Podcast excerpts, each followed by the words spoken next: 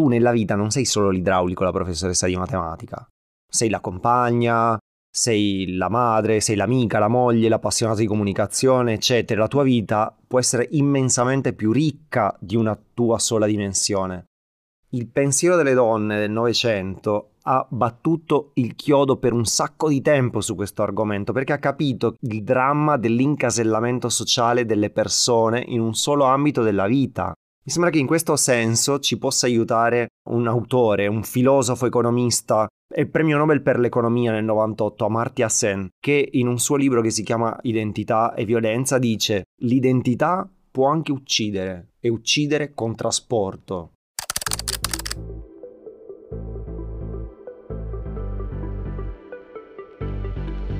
Io sono Laura, sono studentessa e autrice. Io sono Tommaso, sono ricercatore in filosofia. E questo è Benedetti Dubbi, un podcast in cui proviamo a riflettere su come esplorare noi stessi e il nostro rapporto con gli altri a partire da alcune domande radicali, da spunti filosofici e a volte biblici e da storie di vita quotidiana. La mia esperienza dell'Argentina è iniziata nel 2017 quando dovevo diplomarmi. Era dicembre più o meno quando ho preso la decisione di partire ed è nato tutto da una semplice domanda. E mo che faccio? Cioè, io non volevo studiare, non mi ispirava nulla, non, non ero invogliato ad andare avanti con un'università che poi magari non mi sarebbe piaciuta. E, e anche la scuola che stavo facendo non mi piaceva. Quindi un giorno parlai con un amico che ha vissuto anche lui per un anno in Argentina facendo questa esperienza di volontariato che poi ho fatto anche io. E, e, mi ricordo che lui mi raccontò che l'Argentina era un posto bellissimo, che c'erano un sacco di belle ragazze, che si giocava tutto il giorno a calcio. Io ho detto, ah perfetto, cioè è, è quello che fa per me. Un ragazzo che non ha voglia di studiare. Ho comprato il biglietto ed è stata la scelta forse più bella e importante di tutta la mia vita e non è stato assolutamente come il mio amico mi raccontava. Io lì ho dovuto imparare a convivere con delle persone che non parlavano la mia stessa lingua, ho dovuto imparare a, a essere anche un po' famiglia per gli altri, no? Quando sono tornato dall'Argentina ho avuto sempre il classico dubbio esistenziale, cioè adesso che cosa faccio? Ho fatto tre anni da magazziniere, è stato orribile. Adesso sono termoidraulico è un lavoro che mi piace. Penso che comunque manderò sempre i miei curriculum.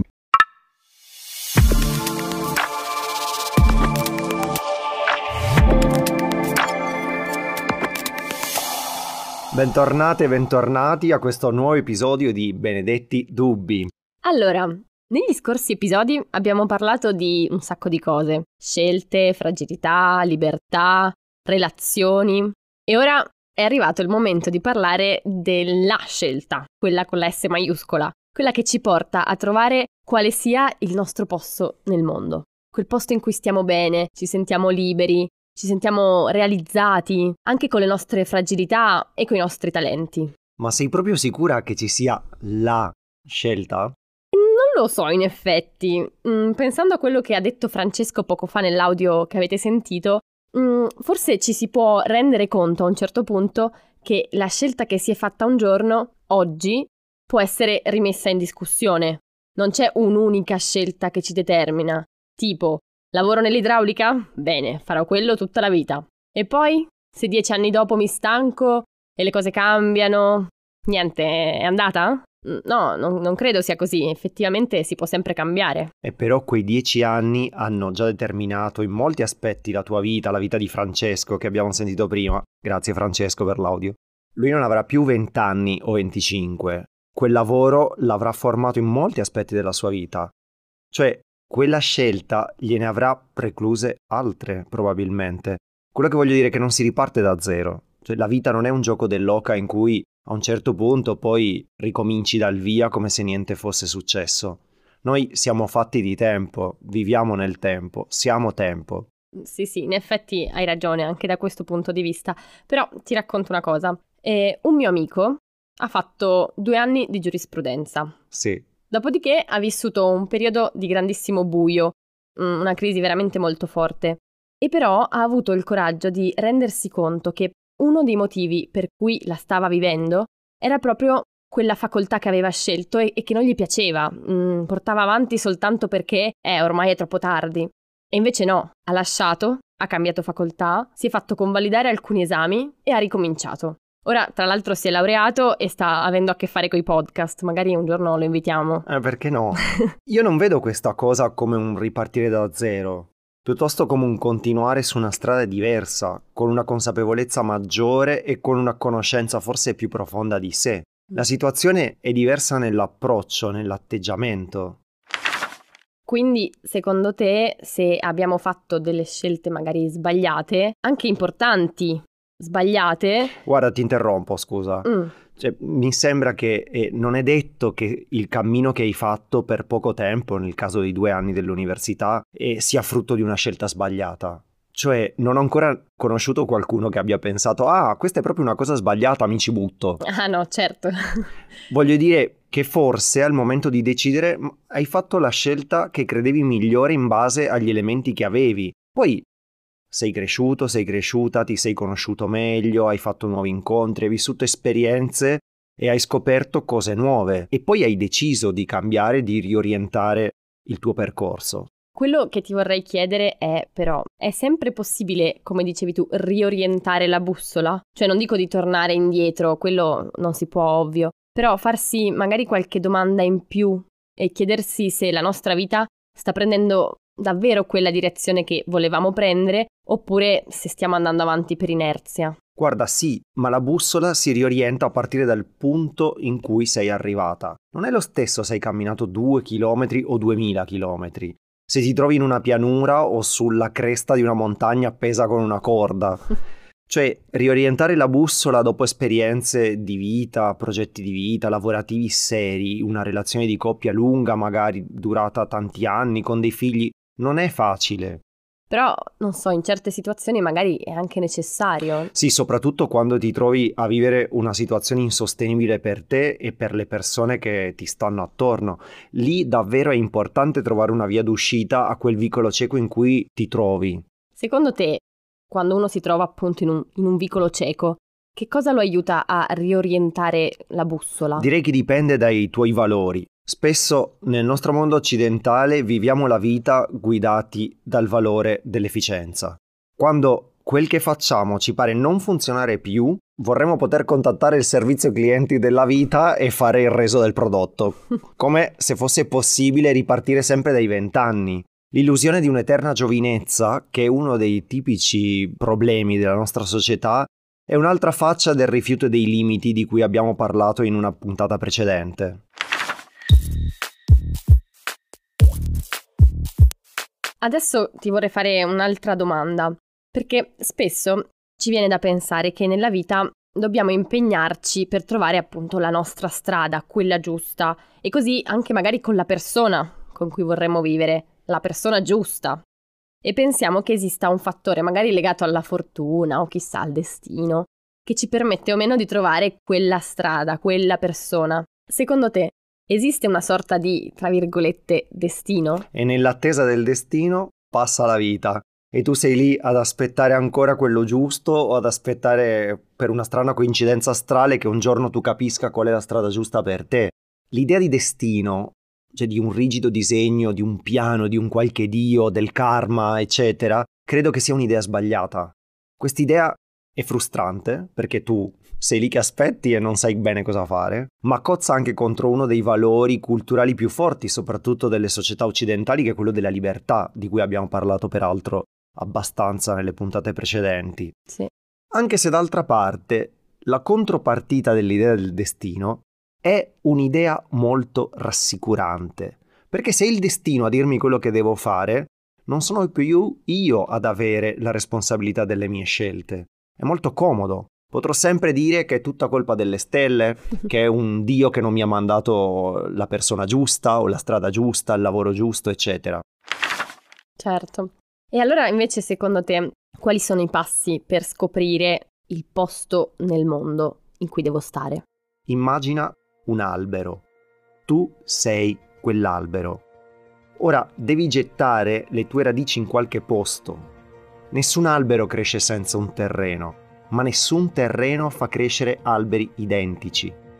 Certo, un albero può essere piantato su un terreno diverso e quel terreno potrà essere più o meno adatto all'albero che tu sei. Può essere più fertile, farti fiorire di più, può essere più arido e farti cadere tutte le foglie.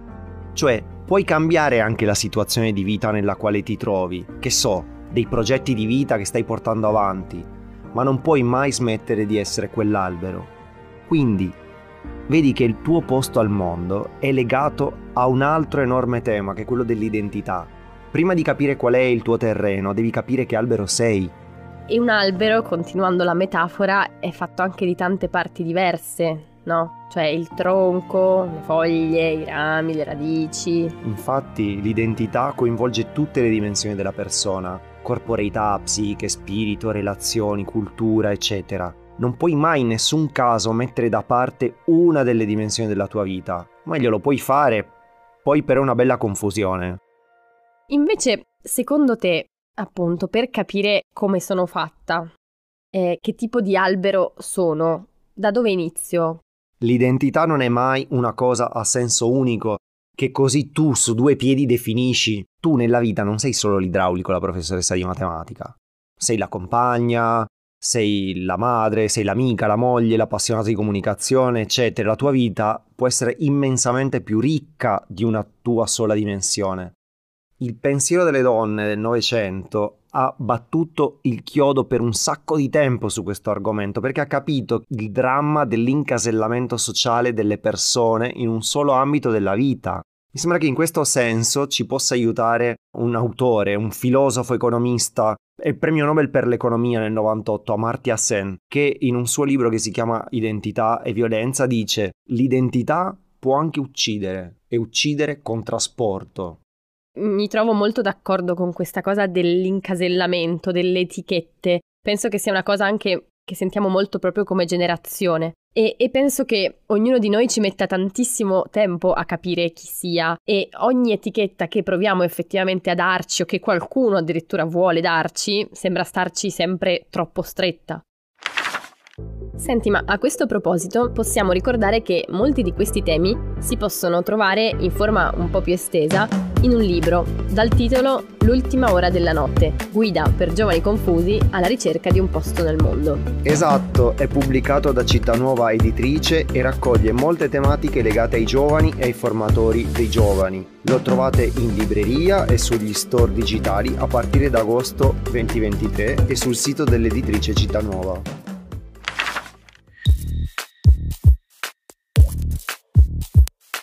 Allora siamo arrivati al momento del racconto finale. Questa volta te ne ho portati due. La nostra cultura ha alla sua origine due grandi racconti di viaggio ed entrambi sono importanti perché ci dicono delle verità profonde. Il primo di questi racconti è quello di Ulisse, di ritorno verso Itaca. Ulisse vuole tornare a casa, verso ciò che gli è familiare, la moglie, il figlio che non ha quasi conosciuto, i suoi amici, la sua terra, i suoi ulivi. Oggi questo è forse il tipo di viaggio prevalente, quello del ritorno a se stessi. È proprio questo viaggio di Ulisse il viaggio di colui che cerca se stesso. Ed è un viaggio pieno di ostacoli, di nemici, di rischi, qualche aiuto, molta astuzia, una bella battaglia finale e se alla fine sopravvivi c'è il lieto fine. C'è anche un secondo viaggio. Ecco sì, dicevi, qual è questo secondo viaggio? Il secondo viaggio è anche il racconto con il quale concludiamo questo episodio. È il viaggio di Mosè. Mosè è nato in un paese che non gli dava la cittadinanza perché i suoi genitori erano stranieri. Lui lo sa, però ha una fortuna. Ha vinto la lotteria Mosè più o meno, perché viene adottato dalla figlia del capo di Stato, il faraone d'Egitto. Ha la migliore educazione possibile, è ricco, è potente. Ormai adulto, decide di intervenire in una lite alla quale assiste, e gli va talmente male che deve scappare dal paese perché aveva ucciso un egiziano. Aveva tutto e si ritrova senza niente, rifugiato politico in terra straniera. Qui vive una seconda vita, si sposa, ha figli, fa il pastore. Dopo un incontro fondamentale, con una voce che lo interpella e lo chiama a una missione, torna in Egitto e da lì parte con un gruppo di famiglie ebree che vivevano in schiavitù sotto il faraone. Attraversa il mare si inoltra nel deserto e a differenza di Ulisse Mosè non torna a casa, ma va verso un futuro che non conosce. Proprio nel deserto, in quel viaggio, Mosè scopre se stesso, la sua missione, la sua identità. Mosè insegna una cosa paradossale. Diventi te stesso quando parti da te e segui quella voce che un giorno ti ha interpellato. Grazie Tommaso. Allora, nell'ultimo episodio penso che ripartiremo proprio da qui.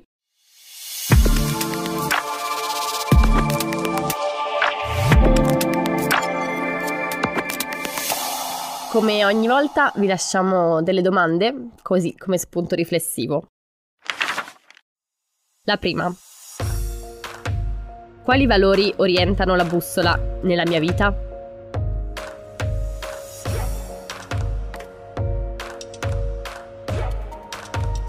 C'è un terreno sul quale senti che potresti fiorire? Qual è?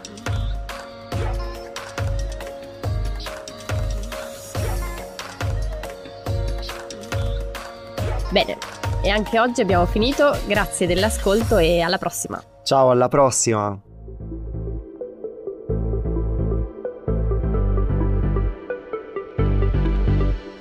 Per scriverci potete mandare un'email all'indirizzo che trovate in descrizione oppure seguiteci sui social Youth for United World e Movimento dei Focolari. Trovate il link in descrizione. Benedetti Dubbi è un podcast dei giovani del Movimento dei Focolari, scritto e condotto da Tommaso Bertolasi e Laura Salerno. Registrato negli studi CSC Audiovisivi. Il montaggio e il sound design sono di Francis Ivan Ho.